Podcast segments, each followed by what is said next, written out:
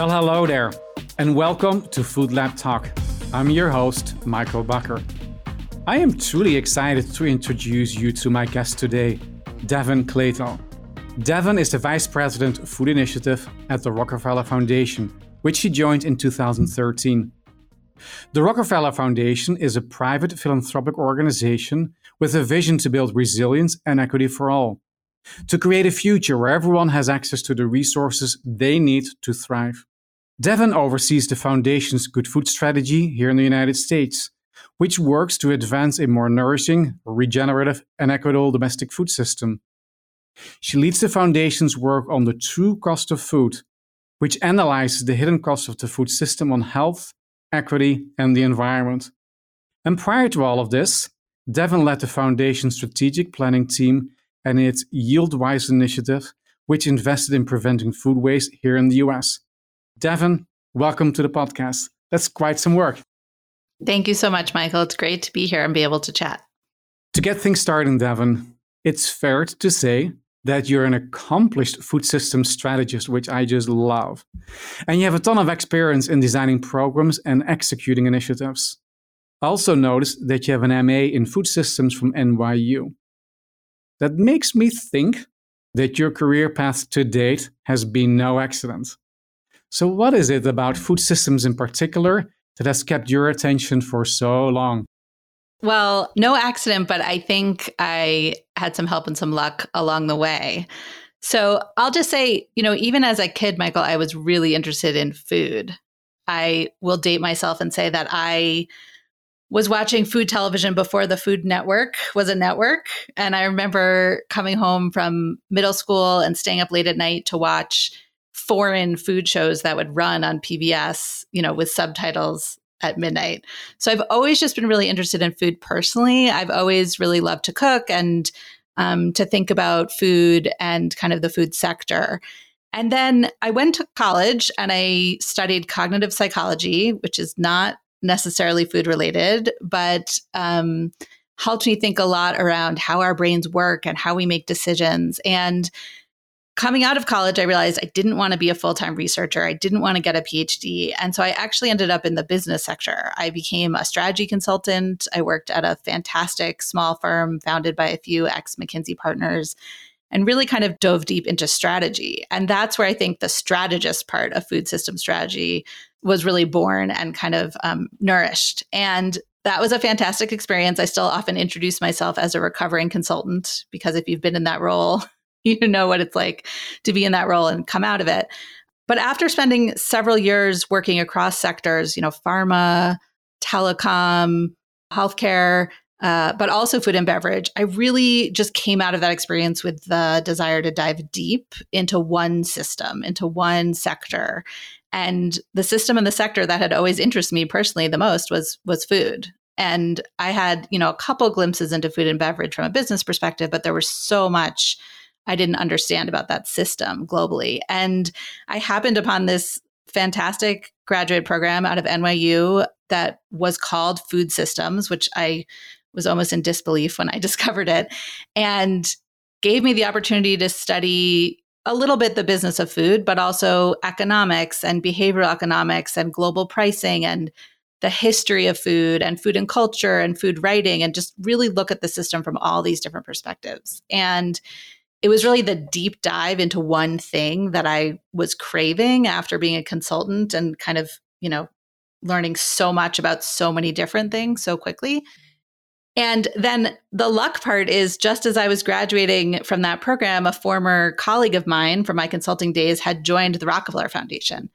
And he asked me to come help them think through strategy, which was, you know, my background on a three month contract. Could he could I come for three months and help them with a new strategy process? And that was a decade ago. And I got hooked on philanthropy and I got hooked on solving some of the world's biggest problems. And I was able to bring my food system background and interest into that role and have been able to work on a number of really exciting initiatives at the foundation ever since. How interesting. And I cannot resist asking the question. So, what food shows are you watching at midnight these days? Well, these days with kids, I'm not up watching much at midnight. Back then, it was the Iron Chef. I don't know if anyone remembers the Iron Chef, before it came to the US, it actually was a show out of Japan. And they used to air it, the Japanese version with subtitles, very late at night. So it was that and Julia Child. I will say my son, who's in elementary school, really loves to watch um, some of the kids' cooking shows that they have now and the sort of cake decorating competition. So those are the food shows that are mostly on in my house these days. I appreciate the recommendations. All right, Devon, before we focus on shifting diets specifically, I would like to ask you, in your capacity as a food systems expert, about the bigger picture of global food systems. In an early episode of this podcast, Ade Romero Briones from the First Nations Development Institute spoke a lot about native agriculture and food systems. And this made me realize just how different our Western industrialized food systems and practices are from native ones. Can you speak a little bit more about this as a food systems expert? How do these global food systems connect, work together, or not? Yeah, it's a fantastic question. I've been following Ade for a long time, and she's so insightful and wise when it comes to how all of these different things intersect. I think the first point I would say on that question, Michael, is we've come to a point which I think is fantastic where we talk about food systems, plural. And I think there was a time when we probably spent too many years talking about a single global food system. How do we optimize a single global food system? And I, I don't think that's the reality of how food systems work or where we are today. I think today we recognize that we need some food systems that work globally, some food systems that work nationally, regionally, locally. You know, some households have their own food systems, right? Some some individual communities have their own food systems. So I think we're getting better at recognizing that we need to have multiple systems at different scales and we need to exchange learnings across those systems. That one global food system isn't going to work to feed everyone and isn't going to work in terms of an infrastructure where we can be successful around important things like diets and climate.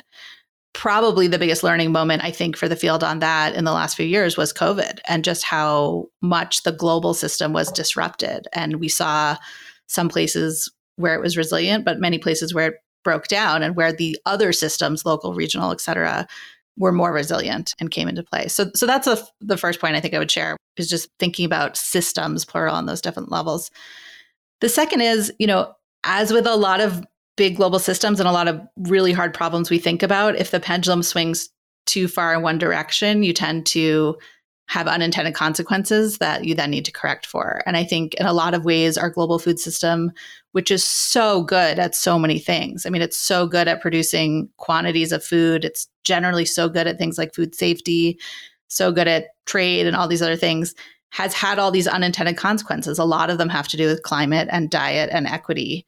And I think increasingly we're looking back at other systems like indigenous systems, which have generally done a much better job of harmonizing all those priorities together, thinking about how does human health fit with climate, fit with equity, fit with community.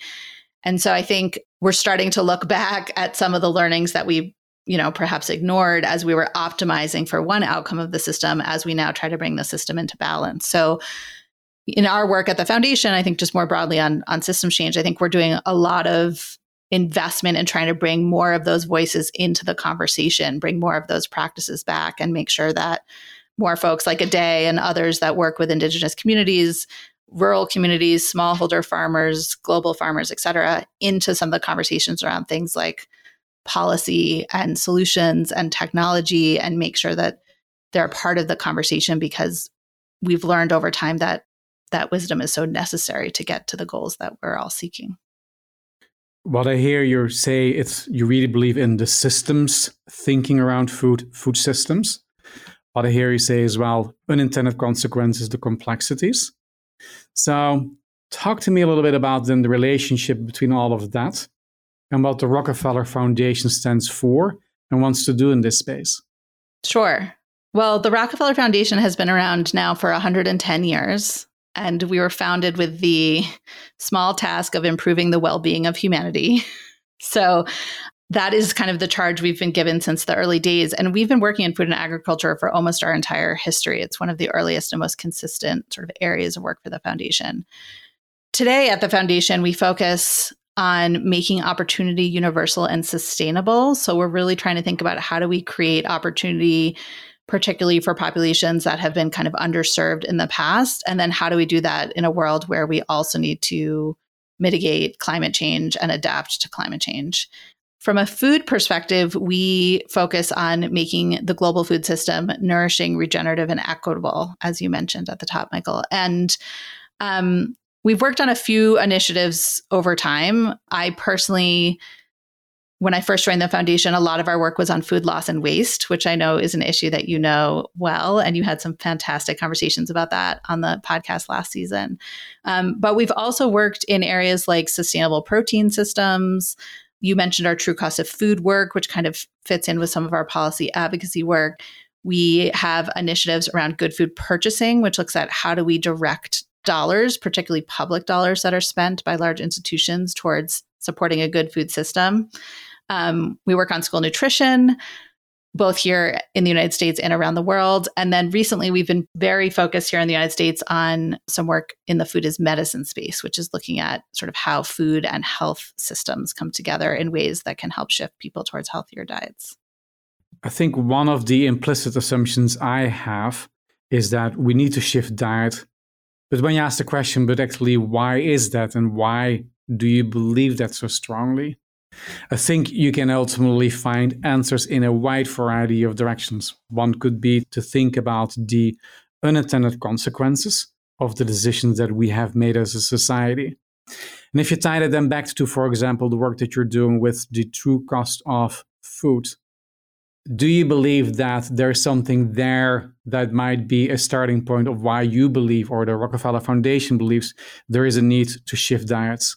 Yes. So the work we did on true cost of food, which we put out a, a, large sort of analysis and report on the true cost of food in the United States a couple of years ago. And since then, other countries have started to replicate that work and look at it at a national level. Part of what we were trying to do with that work is really make visible the impacts that the food system has on some of the issues that we think are most important to Americans, to policymakers, to the private sector, to households. And I say that because sometimes I feel like the food system is a little bit forgotten in some of the big global and political conversations around kind of critical sectors, right? There's a lot of talk about health and healthcare, there's a lot of talk about energy. Sometimes we talk a lot about transportation. Food doesn't always show up in those kind of top global priorities. All I think we're getting there. I think we're making a lot of progress over time. But when you look at the true cost of food report and some of the results that came out of that work, you know, the analysis that we did showed that in the United States, we spend about a trillion dollars roughly on food every year. Consumer spending on food is about a trillion dollars. If you look at the impact that that food system has on key areas like human health and climate and food workers and equity, it's generating twice that. So, a little over $2 trillion in costs that aren't being recaptured by the food system itself, right? Those costs are being picked up, up by taxpayers, by the government, by others. And I think, you know, part of that is an economic message, which can resonate with some decision makers that we're trying to influence, specifically the economics. But part of it is just to show the pure kind of scale and impact on the food system on the rest of us. And again, these issues we care about, like climate and the health of our families and friends and equity and how we're treating food workers with dignity and respect. So when I think about how that fits in with shifting diets, I think it's easy to sort of separate sometimes the food system from this diet related disease crisis and health crisis that we have. But they're not separate. They're they're quite intertwined, right? The food system that we're living in today is a major driver for the rise in diet related diseases. And the fact that the health impacts of our food system cost us a trillion dollars a year is something that should get everyone's attention. And so I think in that way, it's another tool to bring more people into that conversation around how do we create a food system that helps people shift diets um, and increases equitable access to healthy food for more households. If I can double click on that, Devon, for a moment. You know, we live in a very polarized world with all these polarities of is it my responsibility, your responsibility, who got us here, who can get us out of here? Any thoughts that you might have based on the amazing work that you and the foundation have done in ultimately from how might you create enough common ground that you can ultimately build upon the joint interests and aspirations to make progress versus just remaining stuck in the mud about, well, it's them who caused the problem to start with and they need to fix it. Or why do you get involved in what I eat? It's so, and then you can fill in the blanks. Yeah, it's such a great question. I think it's something that we struggle with every day because everybody eats. So the food system touches everybody. And yet, food and particularly what people eat is such a personal issue. It's a cultural issue, it's a community issue, it's an individual issue. And so I think getting folks to work together on the kind of systems change we need is, is so important. I would say a couple of things.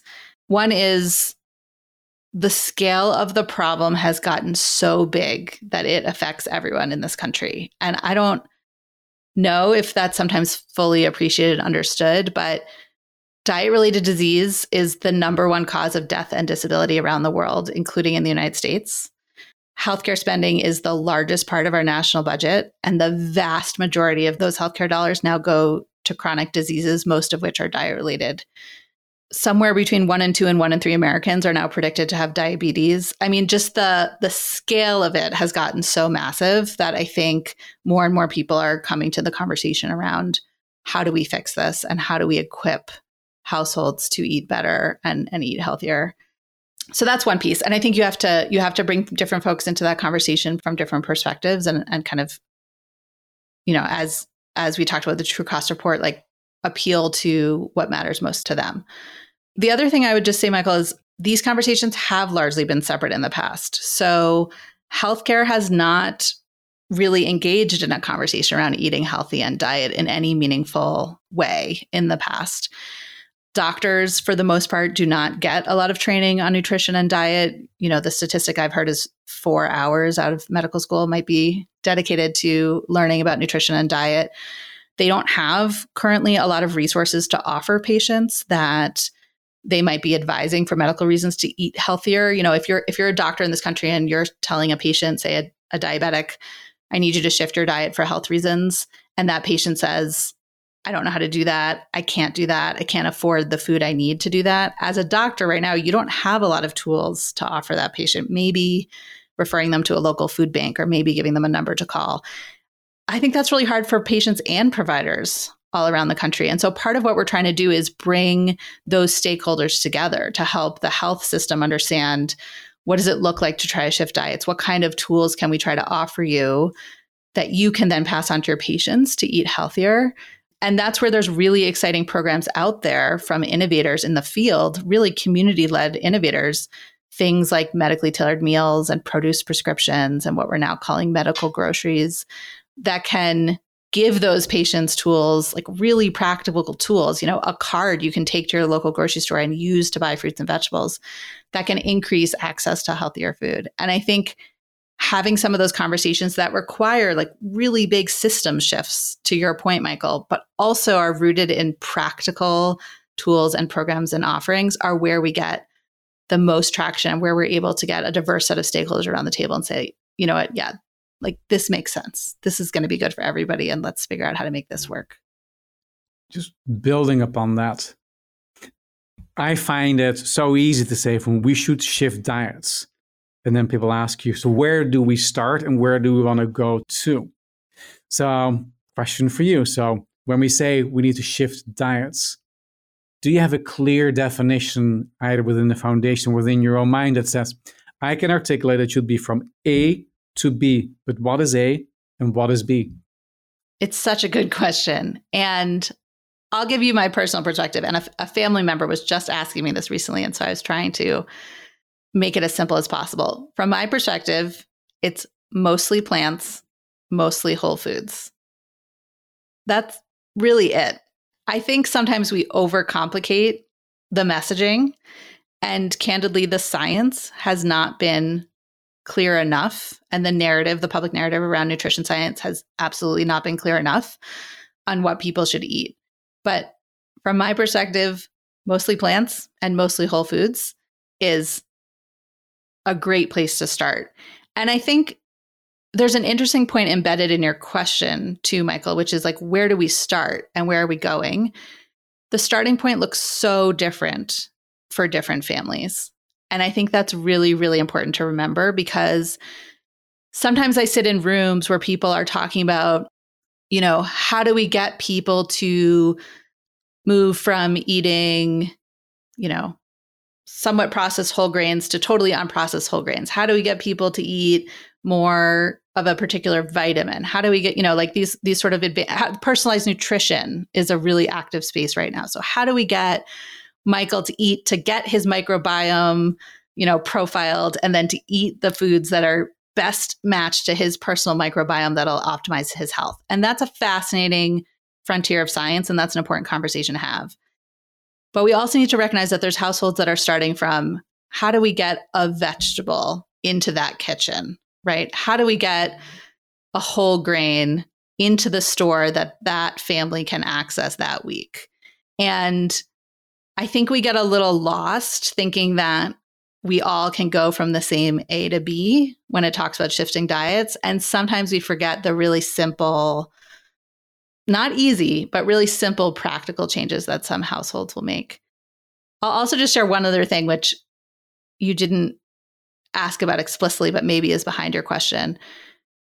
I think shifting diets and systems change in general is a yes and exercise. So there's almost never a single solution that's going to work to change a system, or I think for the most part to change diets. It's always a yes and. And I think the biggest mistake we made probably in the last 30, 40 years there is focusing for too long only on education, nutrition education.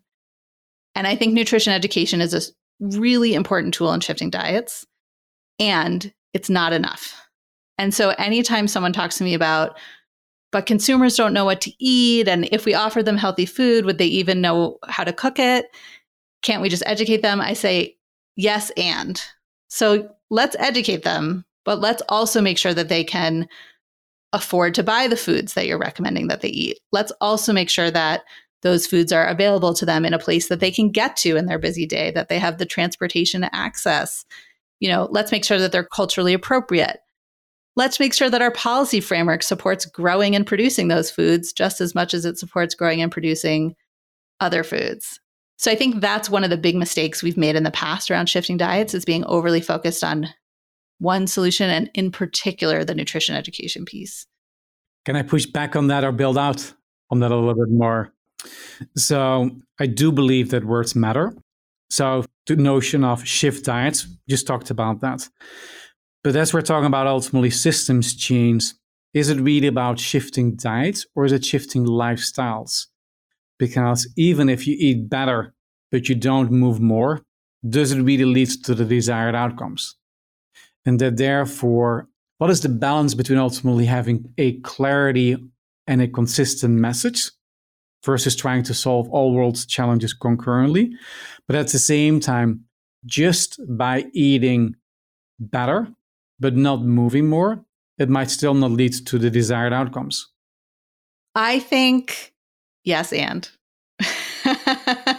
so I think, you know, there's a ton of benefits of physical activity. And I think that's another really important area from a health perspective. I do think shifting diets alone has incredible health benefits. And my worry is, candidly, that in the past, physical activity has been used by some folks in the food world, particularly companies, as if it were a mitigant for being able to eat unhealthy and a little bit to put personal responsibility back on the individual when I think there are system forces that need to be changed. So by that I mean, you know, companies that might be selling less healthy products that say you can enjoy these products, buy these products, we're marketing these products and it's all fine as long as you're physically active. And I think part of what we need to do is untangle that narrative that was in some ways part of a marketing campaign with a broader conversation around just kind of like whole person health that I think, to your point, Michael, includes eating healthy and being physically active.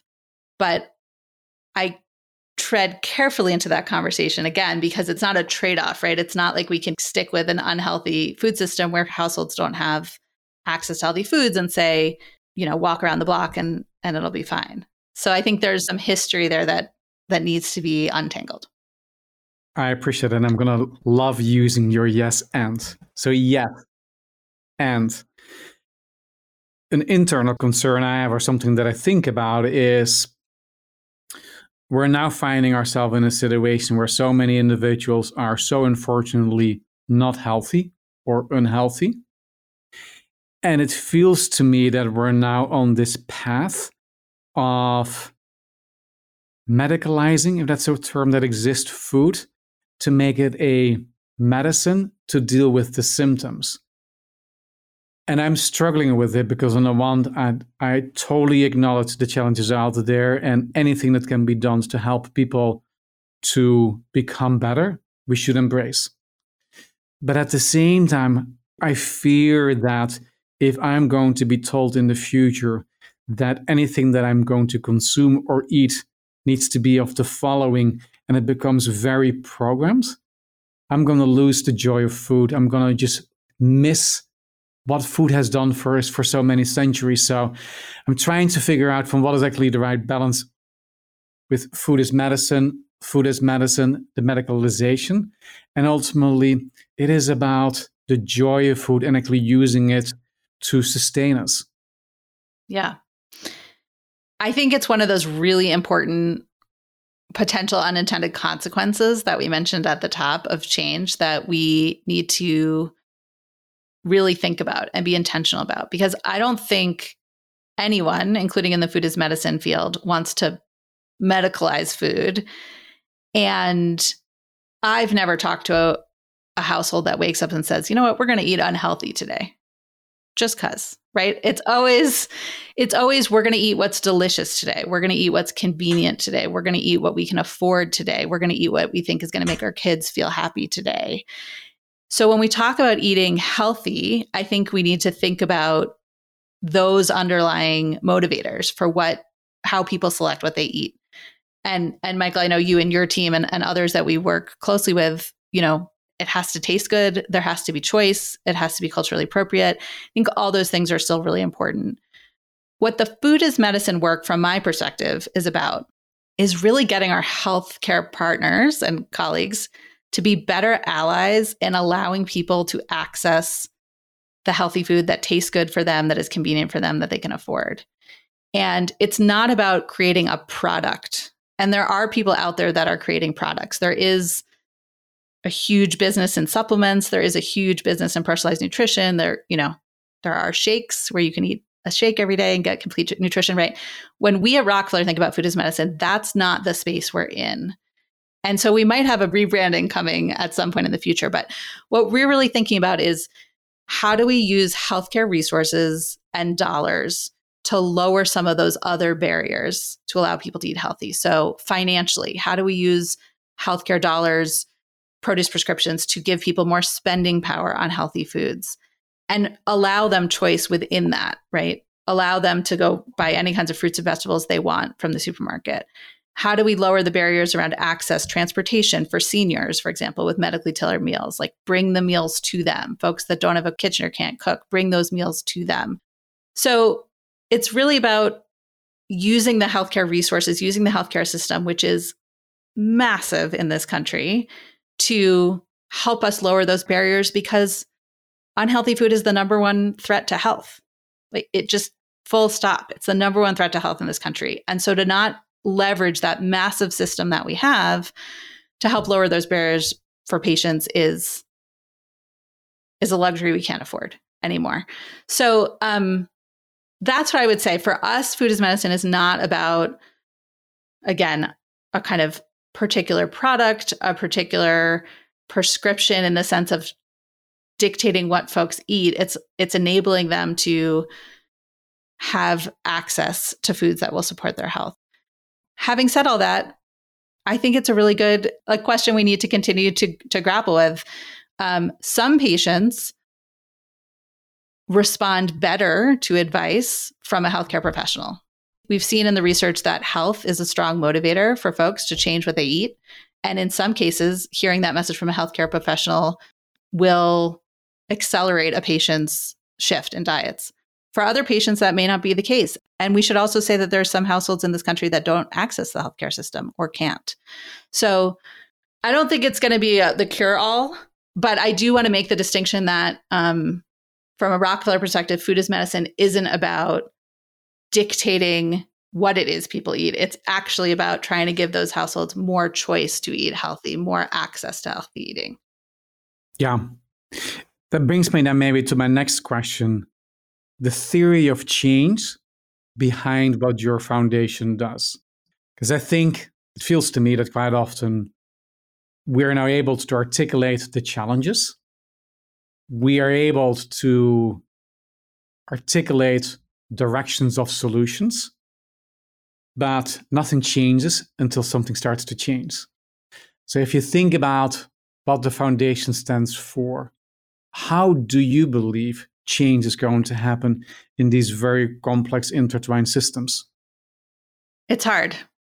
But you know, when people ask me what it's like to work in philanthropy, sometimes I say the best part of the job is you work on the world's hardest problems. And the hardest part of the job is you work on the world's hardest problems. like it's it's hard. We we're we're audacious in the sense that we try to take on really big problems that we think the private sector or government alone or, or other actors aren't well positioned to meet. And we bring a few capabilities to those problems, including food systems that I think position us in a way that we feel like we can really make change. So I like to think about it in sort of three ways, Michiel. And o- often these exist in the same system. So, like the food system that we're talking about. One is I think we do a lot of work to make invisible problems visible. So sometimes there are problems in the world in these food systems that just aren't on the radar of decision makers of the general public et cetera i think food loss and waste is actually a great example of that you know 10 15 years ago no one was talking about food waste as a problem that needed to be solved in the food system and candidly we had folks in our office some of whom are now out there talking about quite loudly that thought that was a huge mistake that that was a waste of resources to focus on that problem and you know, that food waste is kind of glorified garbage. Why are we working on garbage when we have all these other things to, to do? And look at how far that space has come. I mean, thanks to so many of the leaders and innovators that you spoke to last season and, and some of whom we supported as grantees, we were really able to build awareness around the climate impacts of that. We were able to bring real science and data to the size of the problem and kind of put together the messaging that we're wasting all this food in a system where folks are going hungry. So I think one thing that the foundation brings to problems is helping to make the invisible visible and bringing science and data to those conversations to really show, you know, this is something we all need to pay attention to. So that's one way is invisible. The second is sometimes there's problems that just seem impossible, that just seem like we don't have a solution to this. And I think there often innovation can be how we help to move the field along. So if I think about our renewable energy work, for example, which now has blossomed in, into this global energy alliance for people and planet. You know, there was a time where we really didn't know how we could bring productive solar energy to some of these really rural places in the world. And over the last 10 years, just so much technological innovation, as well as kind of business innovation, has happened in that space. Solar mini grids and the cost of batteries coming down, and all these things that have enabled us to bring energy to people that just weren't able to access it before. So I think another way that we think about system change from a foundation perspective is is making the impossible possible through innovation. And the last thing in my mind, the last type of problem is what I think of as as intractable. Like we know this is a problem, we know there's a solution out there, but these two sides of the issue are never going to come together or we're never going to get these partners to collaborate. And I think that's where the foundation brings really strong convening power and influence. There aren't that many organizations around the world that can bring globally policymakers, private sector leaders, nonprofits, activists, indigenous leaders, you know, all these communities around a table and say, listen, we know this might not be a table you all sit at very often, but this is what we need to unlock the kind of intractable nature of this problem. And so all that to say, I think in terms of capabilities, we we bring science and data, we bring innovation, we bring convening and influence. Of course, we're a foundation, so we bring funding and resources. We try to bring all those tools to these really big, hard global problems. And when all goes well, we're able to catalyze shifts within those big systems. Love your articulation. And what I heard you say loud and clear as well, you work on the hardest problems. So, a couple of follow up questions for you. As we're talking to change makers on the podcast as well over here, Devon, if you can go back to a younger version of yourself, if you knew then what you know now, any key takeaways for the audience? I think getting to know people from all different perspectives and sectors that touch an issue has been so important. And I think early on, I probably didn't do enough of that, including skeptics, right? Of course, and including folks that um, disagree. But, you know, particularly in the coming from a business background originally, I think we thought we really got to know a sector. You know, like we would do the research and we would calculate all the financials and we would talk to all the folks within a company. And looking back on that, there was so much around the systems that those organizations were working in that we didn't really understand that I think could have benefited even from a business strategy perspective. And now being able to work in philanthropy and work across so many sectors and perspectives, I just think I've learned personally so much from that. And I think it brings so much value to the kind of systems change that we're trying to do that if I could go back in time, I'd say, you know, even in college and the early years and things like talk to more people from other parts of the system so that you can really understand it as a whole. That is a great way to end the podcast today, Devon. Thank you so much for joining us on Food Lab Talk. Learned a lot, including what's to watch at midnight. And I believe our listeners actually have done that too. Thank you so much. Thank you, Michiel. I truly enjoyed my conversation with Devon and learned so much from her. Here are some of the takeaways that really stood out to me. One, systems change is not a simple from A to B trajectory. It behaves much more like a web. Devon pointed out the missteps of focusing on a linear relationship between one potential solution, like nutrition education, and the desired outcome, shifting diets. In reality, we should be deploying multiple solutions or using multiple levers to sway different parts of the system and achieve our goal. My second takeaway the world's toughest problems require a variety of people and perspectives. Not only can inviting a variety of people and perspectives to the table help unlock the intractable nature of all these problems, but surrounding yourself with a range of leaders, innovators, and experts can enrich your personal change making journey. For Devon, it also keeps her energized when the pace of change is slow. Lastly, specific to change in the food system, I continue to be struck by our personal connection to food and the tension this creates in changing the system. Is it even possible to change something with deep emotional, spiritual, and cultural meaning? For more information about the Rockefeller Foundation, including the Good Food Strategy and other initiatives, be sure to check out the show notes. Thank you for joining us for this episode. If you liked what you heard, subscribe to the podcast at foodlabtalk.com or wherever you listen to your podcast. As we close, I invite you to pursue your own bold vision and take whatever action you can take toward a better food system. See you next time.